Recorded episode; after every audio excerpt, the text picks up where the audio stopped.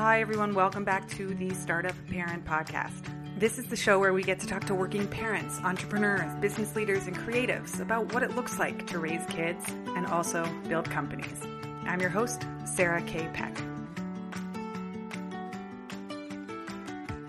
Fall is here and school is back in session. Parents everywhere are fatigued, they're overwhelmed, and yet everyone is still in the lurch. Nothing is certain, everything is changing. And on top of that, workplaces are becoming less and less forgiving. However, the problems created by the pandemic are still here with all of us. So, what are working parents to do? Last week, Lions and Tigers, spearheaded by Brea Starmer, gathered together a panel to help you think about how do you strategically plan ahead for the last quarter of the year? What do you need to do to advocate for yourself as a working parent, especially right now when job situations are so intense? What options do parents have in creating school alternatives or getting their kids the childcare they, they need right now. Maybe micro schools are an option. And how do you navigate and set up your workplaces to be more compatible with the working parents in your organization? Right behind me. Um, right behind me, I have my four year old who is watching Octonauts as I try to record something. So you may hear him in the background. I was lucky enough to get to host this panel last week, and my four year old also made a surprise entrance there. So I got to interview some talented experts all about all of these questions. Joining me on the panel were Shauna Causey of Weekdays, a organization that helps you create micro schools, Blessing Adesiyan of Mother Honestly, and Brea Starmer of Lions and Tigers. One of the first things that parents ask me about in the early days is sleep. How to get it, how to do it, how the baby gets sleep, and how you are going to get enough sleep. I mean, newsflash, you probably aren't, but I cannot tell you how many friends have told me once their baby sleeps through the night, they are still stressed out and waking up the parents because they are worried. If you want to calm that anxiety, then let me tell you about today's sponsor. This might be the perfect thing for you. The Nanit Plus Smart Baby Monitor helps you see that your baby is doing well so that the whole family can get a better night's rest. It is the only monitoring system that functions as a basic baby monitor and also a breathing motion monitor, plus a nanny cam and a sleep coach. You can rest assured that your baby is healthy and safe and sound and sleeping well. Check out nanit.com today to learn more about their Nanit Plus smart baby monitor and how it can help you and your little one have a better night's rest. Also, startup pregnant listeners, you can use the code STARTUP at nanit.com to save 10% off your order. Okay, then um, while we're waiting, I want to ask some popcorn questions because Shauna, I'm just meeting you. I'm Sarah, by the way. I don't know if it came up, but um, hi. Uh, my, one of my favorite questions to ask, by the way, is how many consecutive hours of sleep did you get last night? Oh my gosh. uh, I only got three last night because I have a 14 month old and he decided that he wanted to party last night. Oh God. They always do that before events. Um, how many total hours of sleep did you get? Oh, probably eight. Like I, okay. I definitely love sleep. Yeah, yeah. But the consecutive part is the tricky part, where you're just yeah. like, yeah. Um, Blessing, how about you? How many consecutive hours? I got seven hours. Yes. yeah, I always shoot for seven. Um, sometimes I land right before seven, and sometimes I land at eight. So that's awesome. oh, that's amazing. Brea, where are you at? Mm, I don't know about consecutive. I'm just about to enter my third trimester. So I'm in that like you wake up all the time, you gotta go to the bathroom. I got that big pregnancy pillow thing. So. Wedge between your knees. Yeah, exactly. I, I swear when this is all over, I'm gonna like office space that pillow. I'm gonna take it out. We're gonna go to a field, light it up. Thing is, gotta go. oh, that's amazing. I don't know, maybe seven. Seven might be generous. Yeah. Uh, I was dragging so much yesterday because the night before, I think I got like four hours of sleep because we, you know, we got thrown back into daycare or we're out of daycare again. So all the kids are home. So my husband and I worked really late to try to finish the projects we had scheduled. We went to bed around 12 or 1, but then we woke up around 5. And so yesterday, by the end of the day, I was just like, guys, I can't go anywhere, or do anything. And uh, I think we fell asleep around 8.30. So I got seven hours last night. That was great. You wake up so early though, too. I do. Like just pretend I'm in a different time zone. Like I just if you pretend I'm in London, it'll make more sense. But we tend to wake up at 4:30 most days. Um, it just like, but I also go to bed at 8:30. Like I'm not burning the pipe at both ends. I just have a different schedule. Um, Shauna, your face was amazing. the opposite. I get like everything done in the evening and after the kids go to sleep at 4:30. Yeah, I just like every sunrise. I'm just so selfish. I like I can't stand sorry kids being with the kids until i like have my stuff done. So i get up early i like get my three hour chunk of work done. My husband actually when we don't have childcare my husband watches the kids until nine. So i get like a five hour day. Um, and then after that i'm like you can do whatever you want because uh, mommy actually got something done yeah don't send me an email at 4.30 I know you will get emails from me, and I need to adopt Brea's signature. That's like my work hours are not your work hours, so you don't have to reply right now. yes, my my three year old's knocking. Four year old is knocking on the door. So, how many children do we all have? I would love to know, Brea. I'm going to go around the opposite way. So, Brea, where are we at with um the, your family? Tell us a little bit about it. Sure. I've got two boys. I have a four and a half and a one and a half, and then I've got a little girl on the way this December. Oh, I'm so excited for you. Yeah. Tell us about your family. Oh, me? Jeez. Yeah. I'm like, I'm like, I'm in a trance like the whole baby thing. I'm like, wait, um, no, I'm not pregnant. Um, but maybe I want to be pregnant since I completely like just looked at Brea like, oh my God. Um, I have three kids, so I definitely don't need extras right now. Um, girls, two girls and a boy. So my my daughter is 11 year old, um, and my son is two and a half. And then my second daughter is going to be one tomorrow, September 11th. So very excited about that. Wow. Congratulations.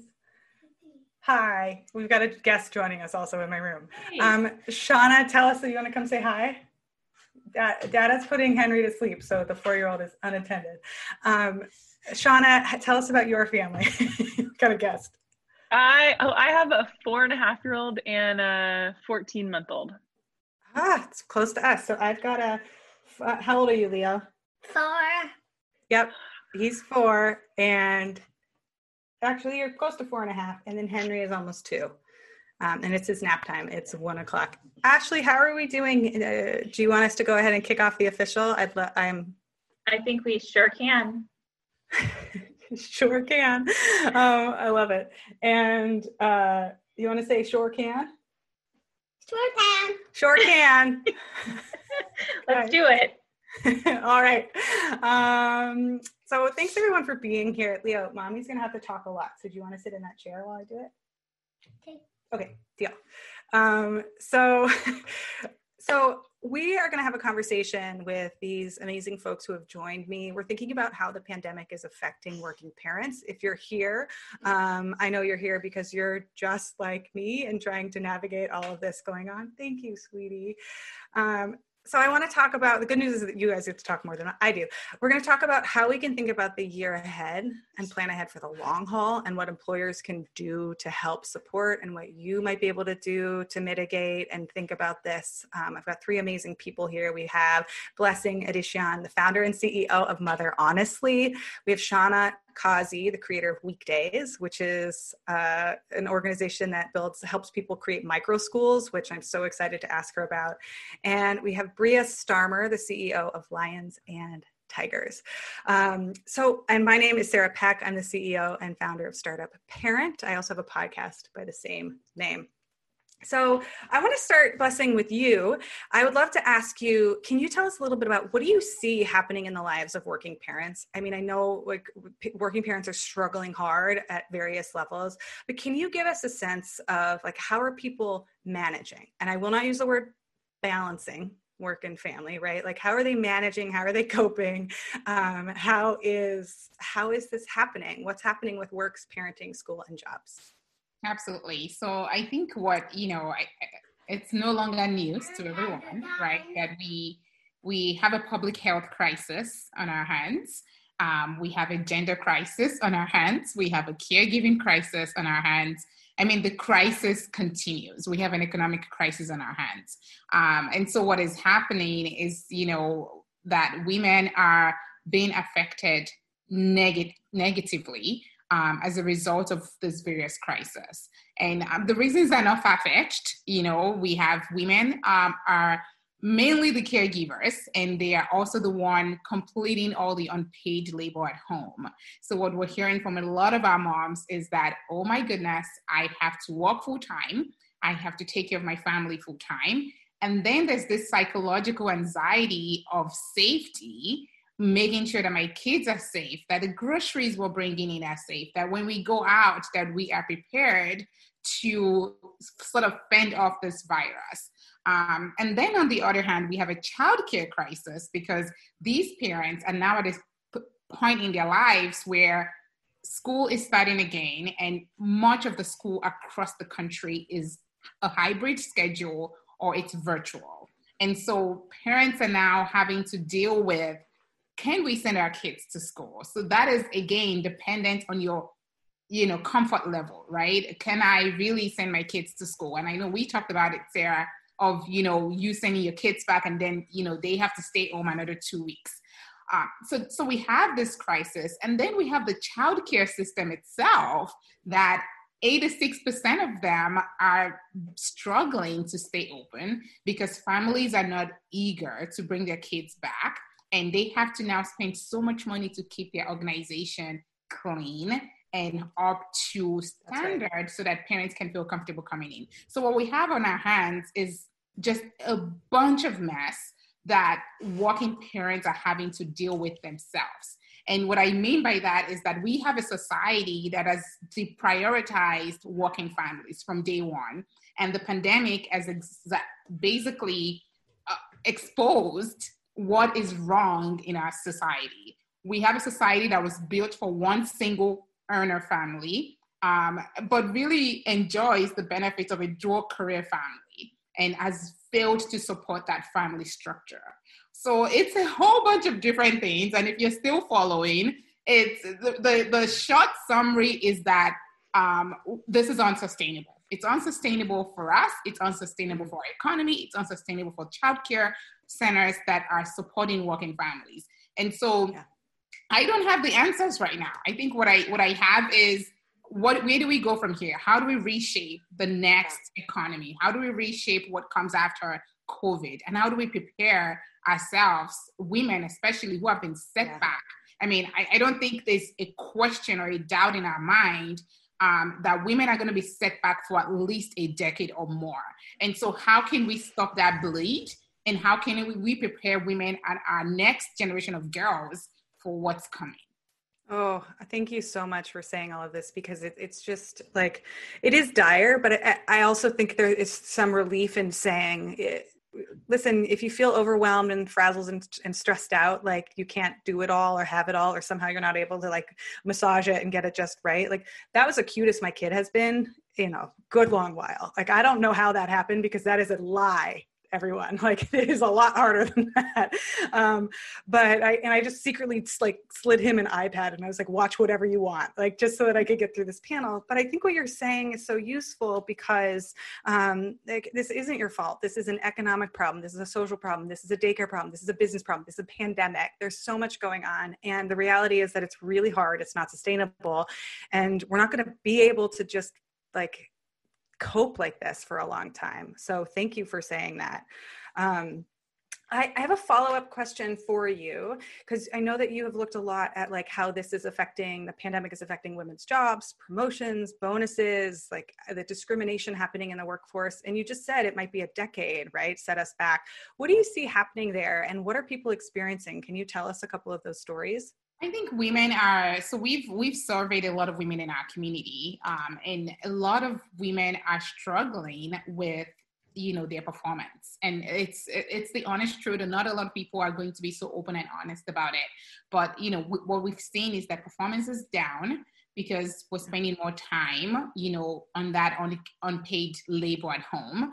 Um, well, we are also seeing that women are being discriminated against because of that, right? So yep a lot of you know managers the words that we're hearing is that they've run out of patience they felt like they were supportive enough before the pandemic you know right when the pandemic hit like we were nice to you we let you keep your job we let you kind of you know walk through things, but now we need to deliver, right, for the fourth quarter. We need to wrap this up because our investors want a return on their investment.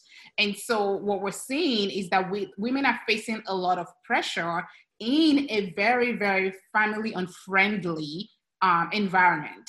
And and I don't know if you guys saw the latest article on the, in the New York Times last week that sh- sh- that said, you know, even in tech companies that are supporting working parents, single people that don't have families are basically saying, why are you supporting these people? We feel left out, and this is not fair. And so women are, you know, even in the workplace, not being supported the way they should be. And there's a lot of discrimination, yes. whether it's, you know, you having to um, work 24 7 around the clock or an employer that is completely impatient and inflexible in supporting you during this pandemic. So, I think the biggest thing um, that we need to understand going, especially going into the end of the year, is that we are coming up against some very, very tough performance review period.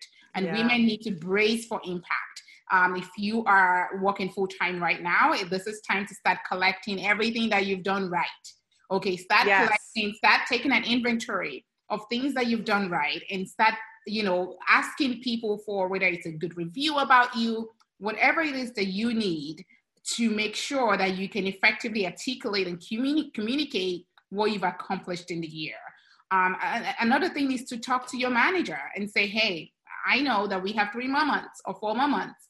What can I do to end this year on a good note? What can I do to wrap this up, button this up for us in a way that serves you and serves the company? Um, so these are these are things that we're seeing is that you know a lot of people are losing their income, they're losing their um, their jobs because a lot of companies are running out of patience. A lot of companies are saying like we were we were nice to you but it's time for you to deliver. But we are still very much in a pandemic. Um, nothing has changed. And so uh, part of part of the conversation that we need to be having and i'm glad Brea is here to expand on that on, on that is how can employers support working families? How can we support right. caregivers that are you know having to take care of their kids having to work and having to really deal with all the various um, you know aspect of this pandemic that may not be clear to us. Some people have elderly folks at home that they need to take care of. Some people have you know whether it's uh, uh um, they are living in a in a abusive relationship. There are just so many things that is happening that we need to be ready to tackle from an employer side and also from the public policy side Yes, yes. Okay. This is so beautifully said, um, although so challenging for everyone dealing with it. And, and one of our, our watchers here just said that discriminatory attitude was so vividly described by Blessing. I, I agree. Um, thank you. Uh, I think I'll, I want to add one small note here um, for all of my parents out there. It, articles like the New York Times where they pit parents against non parents, I'm going to tell us don't take the bait do not take the bait because um, this is actually one of the things that keeps us from being focused together on the solutions we need because people everywhere are suffering and people who don't have children are also suffering. And it doesn't help us in the long run if we tell people without kids that we have it so much harder. I mean we, maybe we do but we're not we're not going to take the bait okay? Right? This is not going to be an effective strategy for us in the long term. I love blessing what you said too about being your own champion. And if you can't find it within you to do that like you're struggling mentally to be able to do that find a buddy find another gal um, find another working parent and say like what are the best things I've done this year? Like I've got to like I've got to get my ego back on board so that I can pass this performance review because chances are you're doing a better job than you think you are. Um, I don't know if you all remember, but like during the postpartum period, I felt like I was just like like I felt like my skirt was up and my blouse was open and everyone could see everything I was feeling and that I was doing a horrible job and people did not have that experience of me. So just because you're feeling like you're doing a bad job, you might be doing better than you think. Um, I want to come over to you, Shauna, and ask you all about. Um, you've created weekdays, and you're like deep in solution mode, which is like one of my favorite places to live. And you've it's this way for parents to find and join amazing neighborhood micro schools. Can you tell us first of all how do they work, and how did you come up with the idea? Yeah, so I started this company a year ago out of uh, Madrona Venture Labs in Seattle. I was there, I was a partner there. I was helping women start um, tech companies. And um, I really started to solve my own problem. So, kind of to set the scene a little bit, um, before the pandemic, like Blessing said, there was a childcare desert, which means there, you know, in in uh, the United States, more than half of the country lived in what's called a childcare desert, where there's three times as many kids as there are spots open. So it was already really hard to find childcare and support for your children. And I experienced that after we sold Decide.com four years ago when I had my son. I actually took myself out of the workforce. Um, the timing was was okay because we just sold our startup and I didn't want to join eBay. But um, that's really when like the seeds of this idea started for me was realizing like what is happening with this industry why is it so hard to find childcare you know and i i could even pay you know it's not like i was looking for a subsidized spot so um I, and then fast forward to being at Madrona, and my son is now entering preschool, and I'm on eight wait lists in my neighborhood and not getting off the wait list. And all of those wait lists were for 20 kids in a classroom. And this is his first school experience. And so, and he had a speech delay. And I, so I just, and then I realized how much teachers were making, and it's preschool teachers are making thirty thousand dollars a year in Seattle, which has made me really upset. Um, so I kind of just, you know, really started looking at solutions for myself, and then looking at is there something here, and um, did a beta test early last, or I guess last summer, and launched weekdays before the pandemic and then the pandemic hit and sort of i think we all have seen what's happened but to, to kind of give you and i think we've experienced it a lot of us who are parents but to give you a, a just a glimpse at the scale of this at the height of the pandemic 55 million children were affected across 124000 schools and um, 25% of, of those centers, those options that I was on the wait list for, closed down. So they're small businesses too. So all of a sudden, it just you know to kind of put some context to what blessing said like this is a crisis we have never seen before in childcare and school support. And um, teachers don't want to go back. 25% of them are high risk so it's understandable they don't want to be forced to go back into the classroom and there's not really right now an end in sight. So um, the pandemic hit and we switched um, we were focused on preschools and we had some infant care and after school programs. And our after school programs turned into full day school support. And um, really we looked at even bringing the number of children down. So our our focus is eight children or less.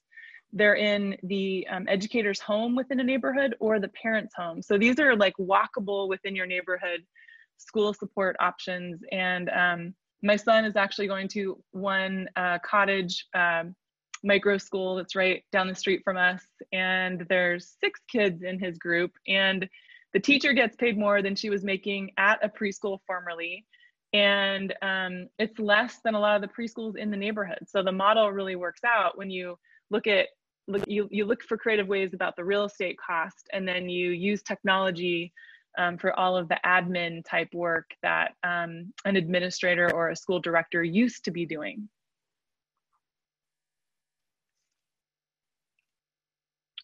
I muted myself. Uh, I was going to say, how did it work? how does it work in terms of like, aren't there lots of rules and regulations for childcare centers, and how do you pass all the different state? I, this is the essence of your startup, right? But I like want to get into the details. How does that? How yeah. did you? How did you solve this?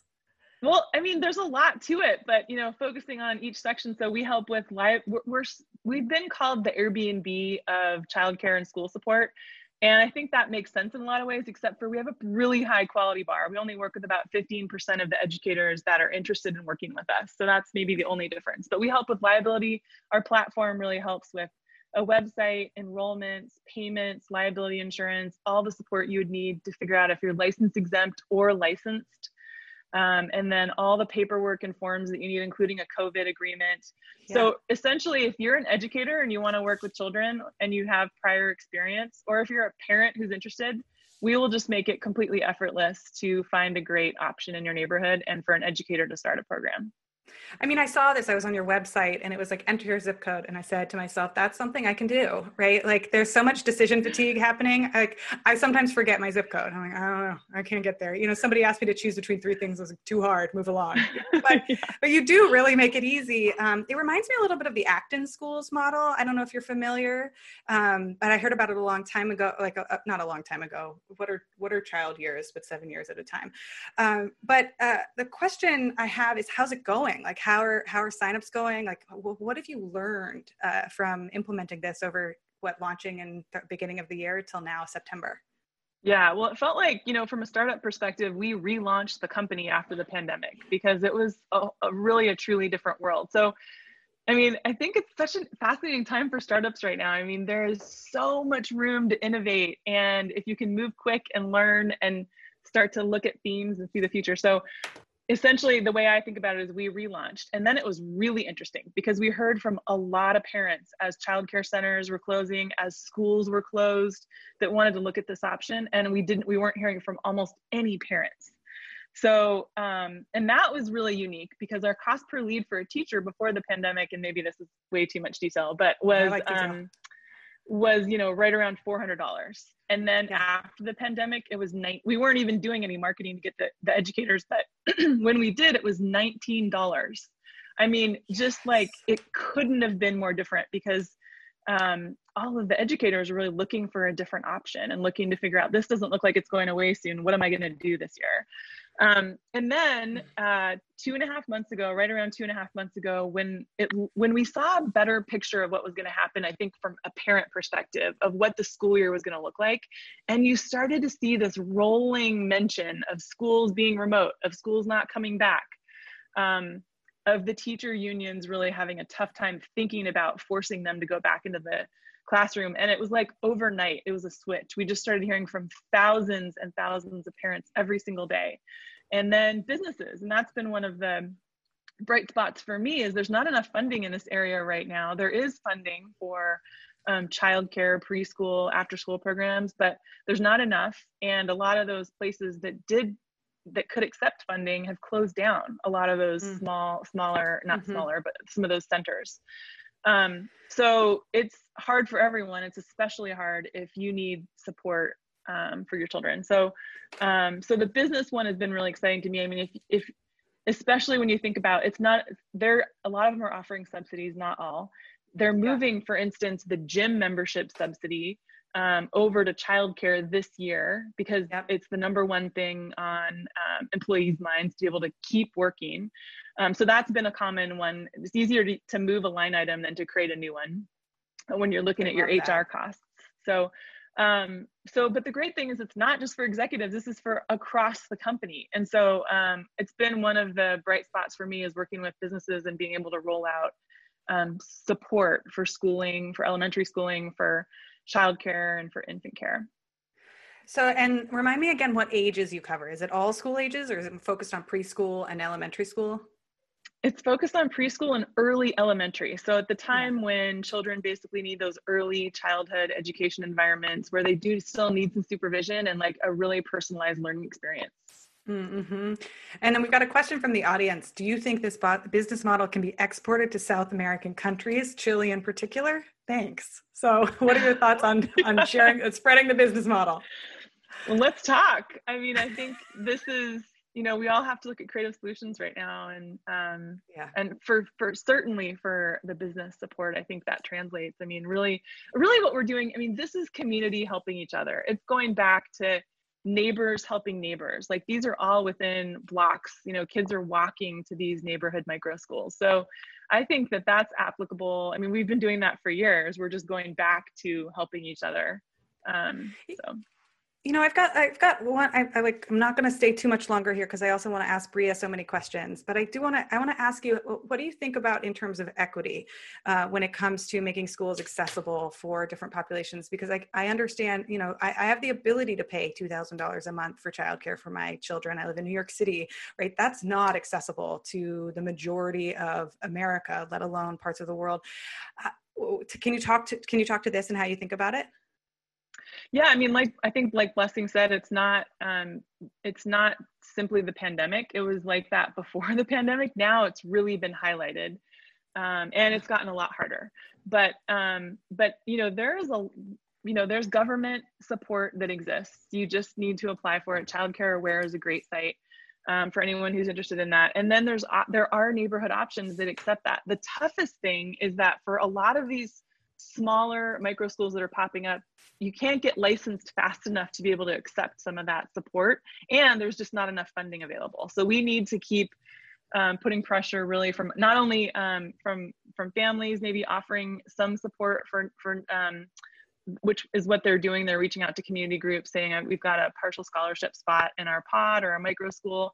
That's not a perfect solution. There's businesses who are offering subsidies. That's a, a great solution because it can happen fast. We're in talks with a couple um, city councils and school districts. That's a great solution, but it's not going to probably happen really fast. So I feel like um, we need to put pressure. I mean, we need help. And if there's anything that we should be talking about right now, it's the parents who need support and and really advocating for more funding. Yeah, 100%. 100%. Um, if we can bail out the banks, we should be able to bail out the parents. Uh, Brea, coming over to you. Um, so for you, I know you're working on this from the employer angle. So we have uh, we've talked about the situation with Blessing and how to advocate for yourself, and we've talked about um, schools and how to get that childcare because sometimes it's just impossible to get anything done, as you saw evidenced by me and you know four year old with the iPad. For you, you are working on this from the workplace angle. I, I know how passionate you are about bringing flex work to more companies and changing the way organizations think about their teams and their talent in the era of COVID, how can brands, I hate that it's an era, but in the era of COVID, how can brands best support their caretaker employees who are pulled in so many directions? What do you see as uh, viable solutions and strategies today? Hmm. I mean, the workplace has changed so drastically from, you know, if you think about 10 years ago, you know, Uber, Airbnb, I mean, these were like whiteboard ideas. You know, my father in law was still putting money into his pension. Like, we were all hoping for a really different kind of future where we were really tied to our employer. When I got out of college, you know, I got an offer from Microsoft and they matched my 401k. I knew I was going to have 40 hours a week of work, right? Like it's just a very different kind of working world now. Um, and you see the talent shift. You, you know, we've got a quarter of Americans unemployed. We see we and before the pandemic, we saw nearly 50% of freelancers moving or of Americans moving to freelance by the year 2027 was already the prediction. So there's a massive talent revolution underway and so to hear advocacy from folks like Blessing and Shauna, who are thinking about how do we care for our caretakers among these major trends happening in the workplace, is really a mind boggling situation. It can feel really daunting and overwhelming, honestly. Um, and I, we work with a lot of clients who just feel like they don't know where to go.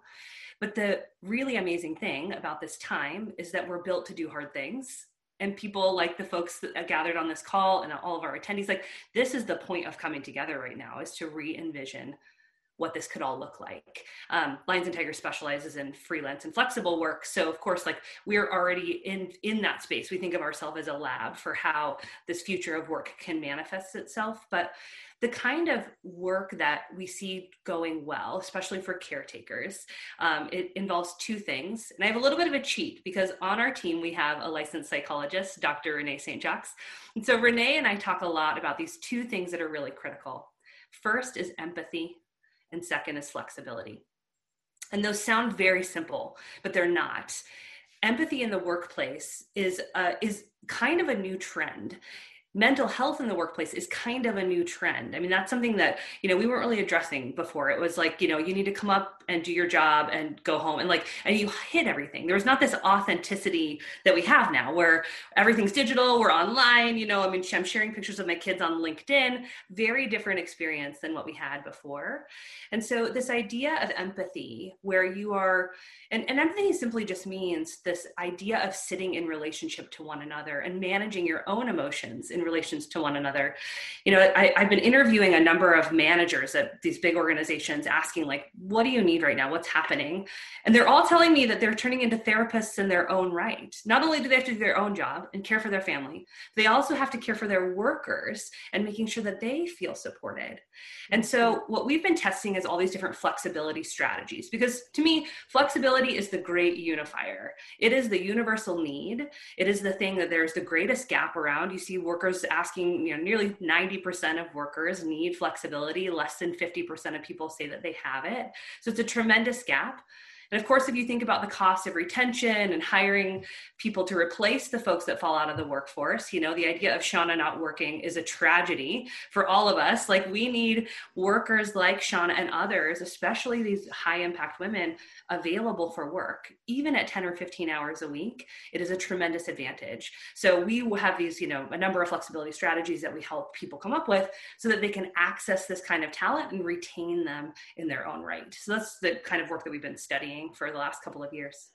Oh, that's amazing. I mean, I know that you think a lot too about this from the perspective of like, how do you create? Let's say you you you've got your childcare figured out kind of right? You've got your your mom's here your dad's here some you've got a you've got an au pair whatever it is you have figured out now you're starting to build things you run a team like you're a leader at one of these organizations and you're looking at the landscape of the future and thinking okay how do i find great people? Who should i hire? What should i hire? What does the talent pipeline look like? I think one of the things that you talk about so specifically that's so helpful is that we need to get out of the way of thinking about w2s like you know we used to think that there are pensions and w W-2s. Can you talk about um, how do you put it retaining people and hiring new people and outsourcing and like think how do you think about staffing and what like what revolutions or insights do you have when it comes to how you can set up your organization in the first place I mean, organizations right now, the, the number of times that I hear the word transform and innovate among our clients is just, it happens all the time. Like, I'm a kook, so if that was a drinking game, we'd be in trouble. But like, like the, the idea of trying to transform and make decisions collectively is really the, the moment that we're in. And the idea that you would only look to the people who are full time employed in your organization to make those decisions is really limited. It's really limiting. Um, and the idea that they also are taxed, they also may not be bringing their best selves to work, certainly means that you are limited to the brain cells that you have in the room. This idea then that you could consider freelance, outsource, agency work.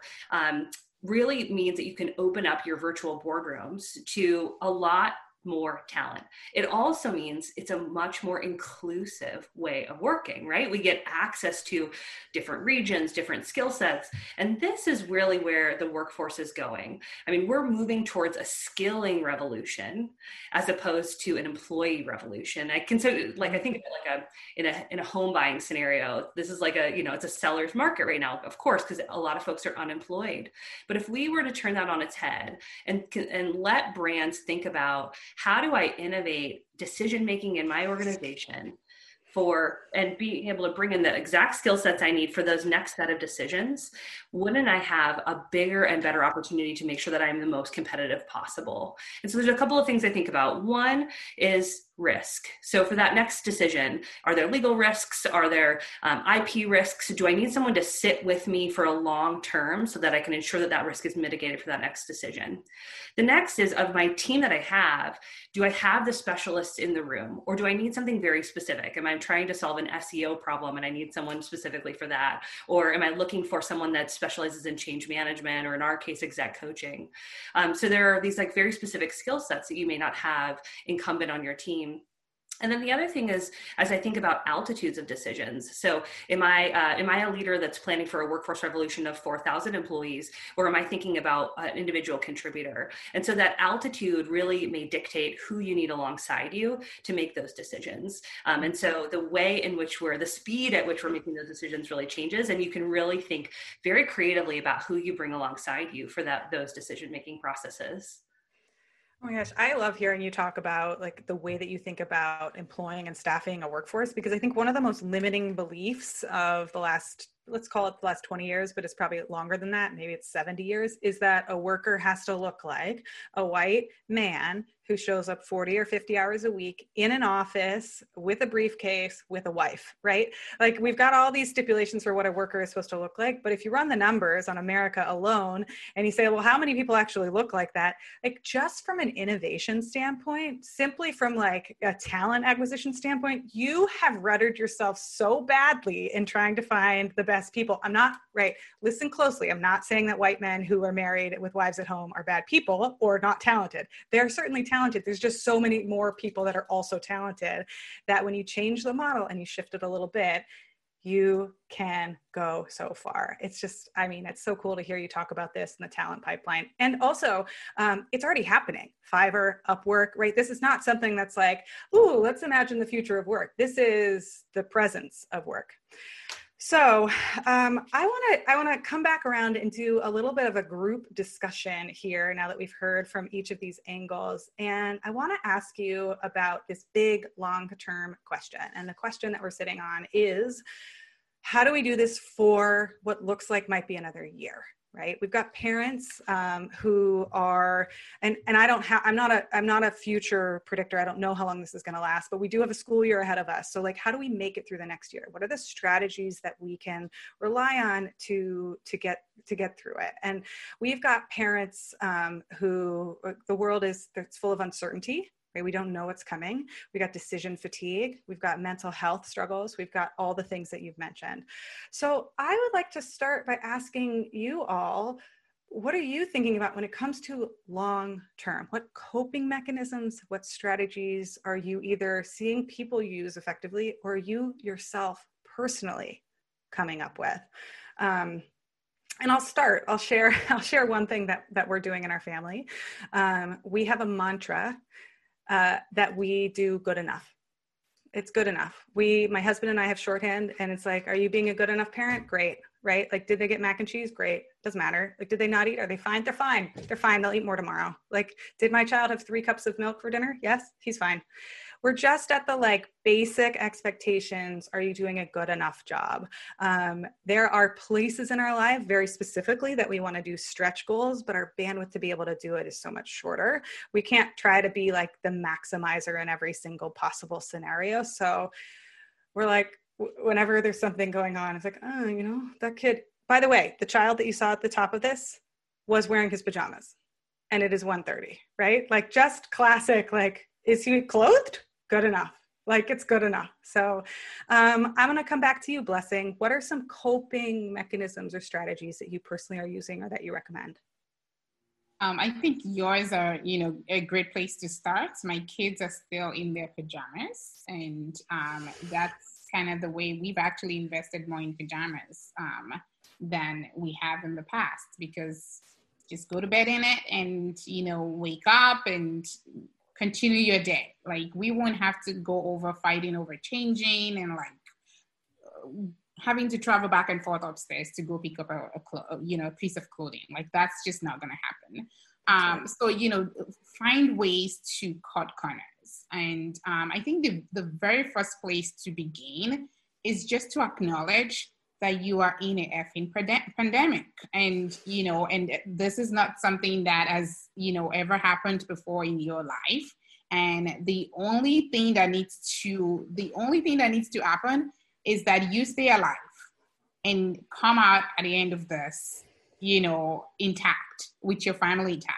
I think that's the biggest thing because a lot of us you know a lot of people are going to fall sick. And you know you're going to do all you can to try not to fall sick and if you have fallen sick and you've recovered, you know, great too. So I think the first thing is to prioritize yourself, prioritize your family, because nobody's going to take care of you. Um, you are the only one that will take care of yourself. And and so I always say, you know, make the most of this time with your family. See the silver lining. For us, the silver lining is that we are together, right? Before this pandemic, my husband and I were running around like chickens with no eggs. I mean, he was walking outside of the um, of our city, so he was away for about three or four nights a week. I was spending two to three hours in a commute. It was a complete mess, and you know the pandemic has forced us to slow down. So that is one silver lining that we've acknowledged and decided we're going to make the most of. The second biggest thing is structure your day. This is the time mm. to, and I know a lot of people are like, don't put a lot of stress on yourself. And I love what Sarah said. He, she wakes up at 4.30 to try to get a work done before the kids wake up. So whatever you can structure, whatever can buy you two to three hours of stretch time to get some of the deep work done. Because what we're finding is that mom is being interrupted every three minutes, 47 seconds. So you just I mean, we're talking about performance reviews, we're talking about all these different things. You're basically setting yourself up for failure if you don't have a good chunk of time, whether it's an hour, whether it's two hours or three, to actually get the deep work done. So that when the kids are running around, you can get on your phone and do response to emails, you can do all these different things, catch up with a colleague, but you're able to at least get that stretch work done ahead of time.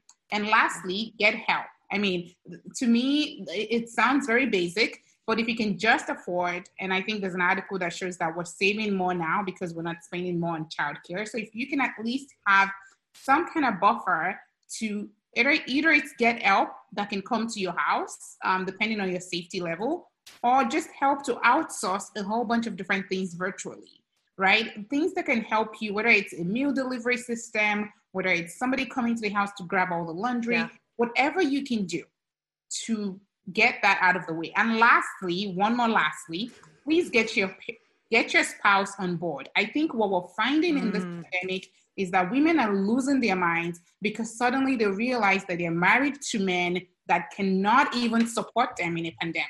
Like that is mind blowing to to to suddenly realize that the world is literally in an apocalyptic, you know, situation and your spouse is not exactly you know trying you know attempting to walk with you to make this work. So That's get right. your spouse on board if that has not happened yet because men are getting more work done than women. They are getting ahead in this pandemic.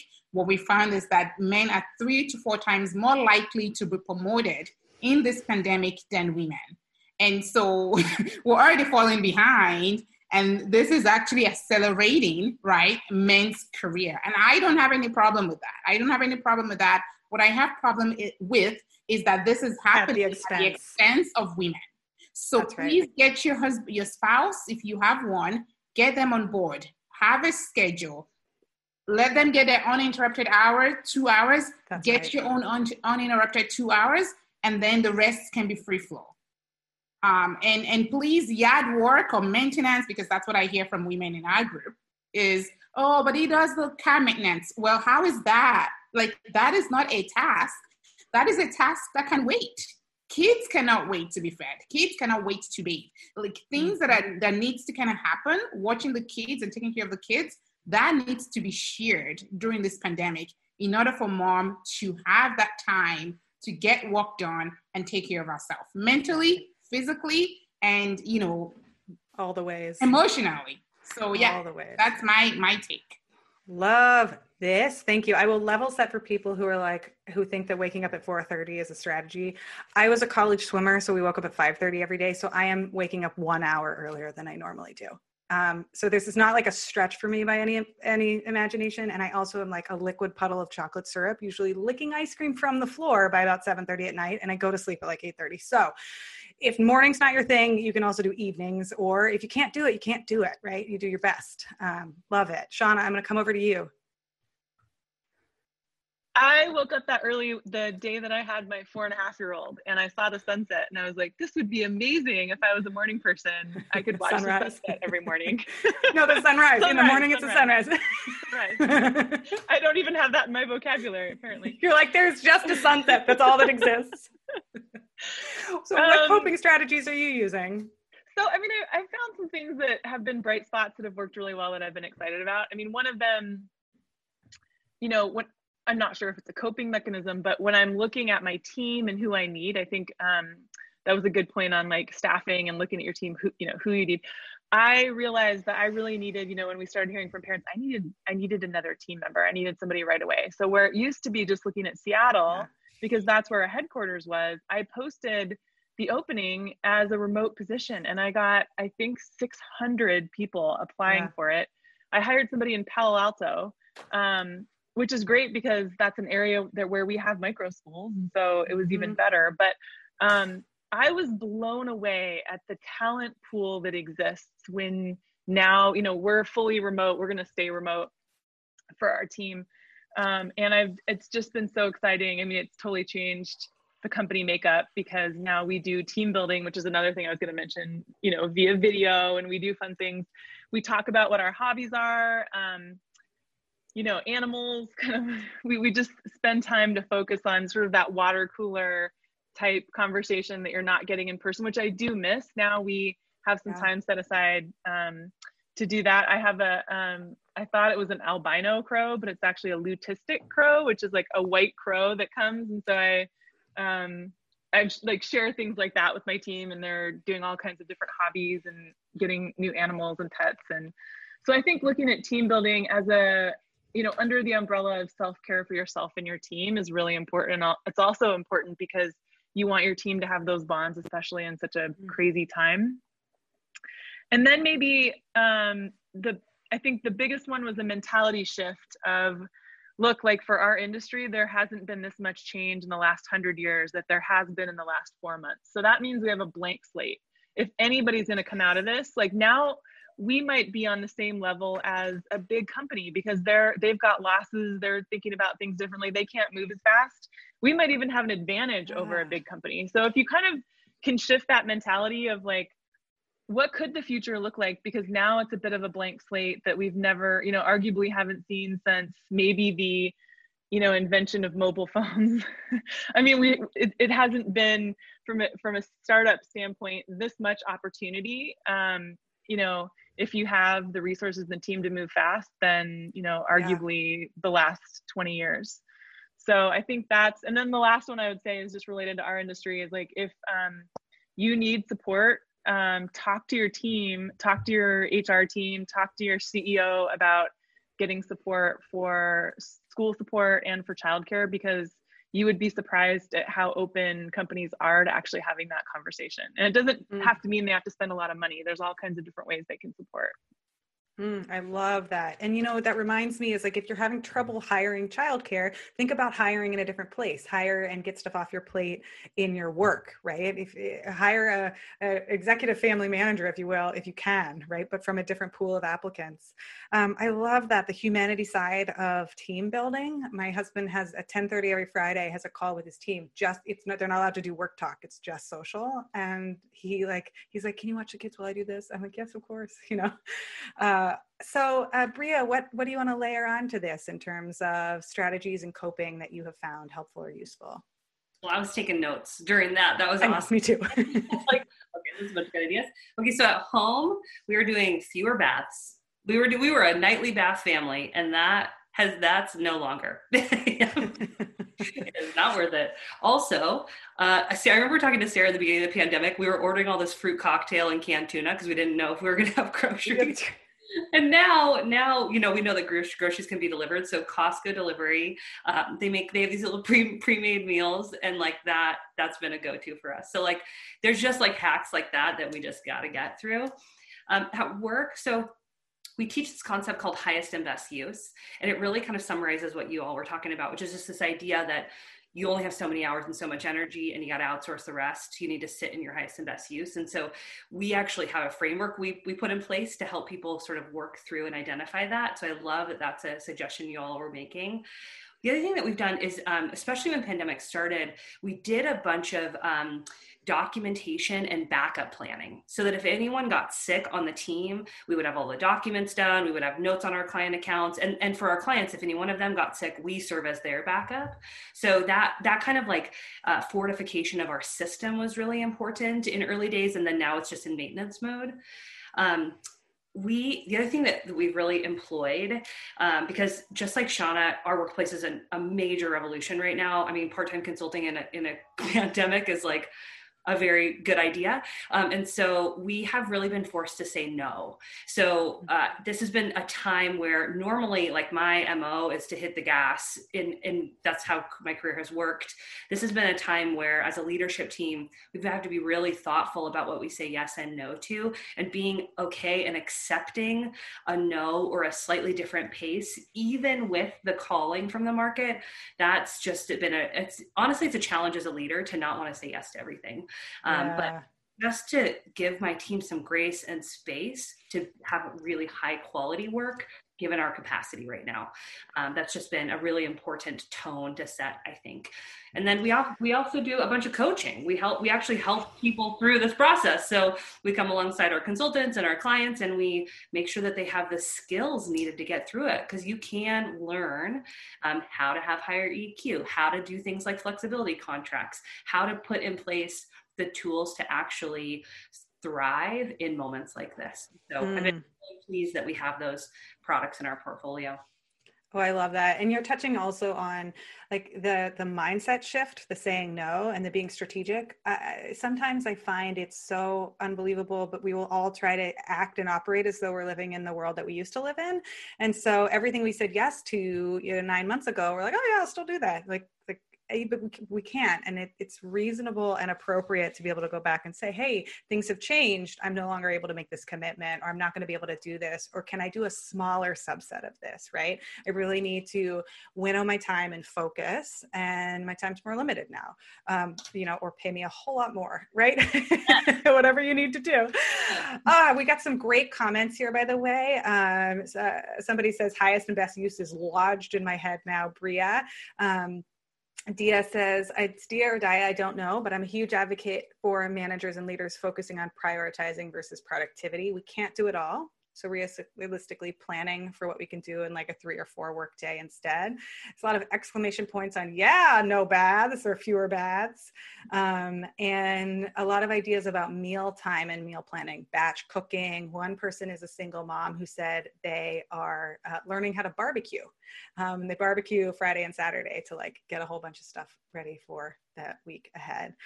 So uh, this has been, thank you all three of you for your time today. You're so generous to put this together. People listening, um, the the challenge here is that we just gave you probably 72 ideas and you're in a place of paralysis decision fatigue and overwhelm so what i would love you to do is think about one and only one thing you might be able to implement. Like what of all of these ideas can be the most useful to you? And the way that i like to think about this strategically is to think about sequencing things. So what of all these strategies will buy you the most time first right? What will buy you the most sanity, energy, or time first? So you do not have to implement all these things. You do not have to batch your meals. You do not have to stop bathing your child if you don't want to. Like if those things you've got down pat, you can keep doing those. But is there one or two things out here that really stood out? Stood out um, on my checklist. I was taking notes. Create a school locally. Maybe that's world changing, right? Go to I think it's joinweekdays.com is Shauna's site, um, and and don't wait for someone else to start it. Put your name in and start one because if you're thinking about it and wanting it somebody else wants it. Um, as blessing said you know maybe preparing your q4 review because you need to keep your job is the most important thing that you do and that's the only thing you do. You're like i need to keep a list of all the ways that i am awesome because i got to keep my job right? Um, maybe you talk to your employer about switching your benefits to childcare benefit coverage. You say, hey, we've got that gym we're not using, and I don't need that remote thing, but I do need childcare coverage. Can we just make that line item switch? Um, and I think the last thing that I want to leave, uh, the note I want to end on for everyone is that radical times, times of uncertainty and upheaval, ask for radical thinking and radical innovation. And so if we can take just a breath and see this maybe as an opportunity, a shitty opportunity, you know the circumstances aren't necessarily great. Don't know if i can curse here but i just did. Um, there might be a really cool opportunity here to change what schooling looks like to change what your partnership looks like to change what your employers do to change the way you show up for yourself um, and the way you show up for other people. If you're drowning and that doesn't feel possible then take the first next best step to make that possible Thank you everyone for being here. I would like to ask each of you to tell us where can we find you? So tell us your website, the name of your company again, because repetition is awesome, um, your social handles, if you will, and then anything you're working on that you're excited about coming up next. So Blessing, and if you forget one of those, it's fine. Just tell us about you. Blessing, where can we find you?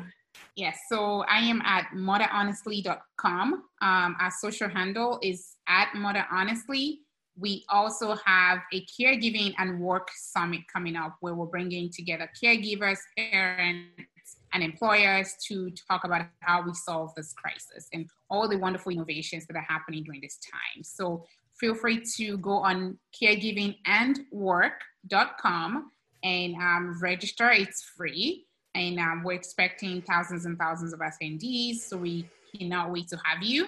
And um, I am also all over Instagram. So feel free to say hello at Mother Honestly.